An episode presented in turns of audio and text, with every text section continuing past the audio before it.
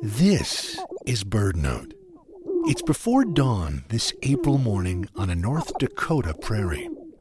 Sitting quietly near a rise of ground, we begin to hear eerie whoops and cackling.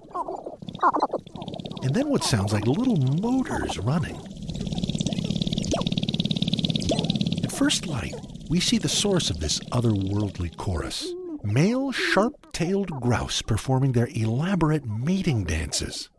The size of small chickens, they dance on a matted patch of ground called a lek.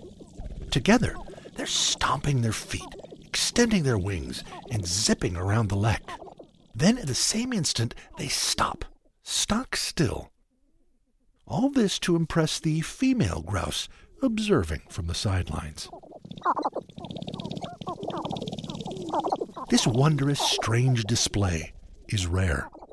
Throughout the world, very few species of birds, perhaps fewer than 100, use leks when breeding.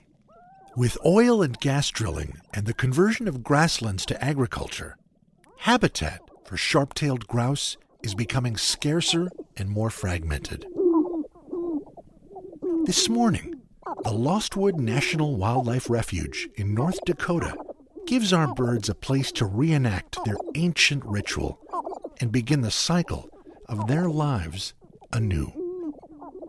To see videos, begin at birdnote.org.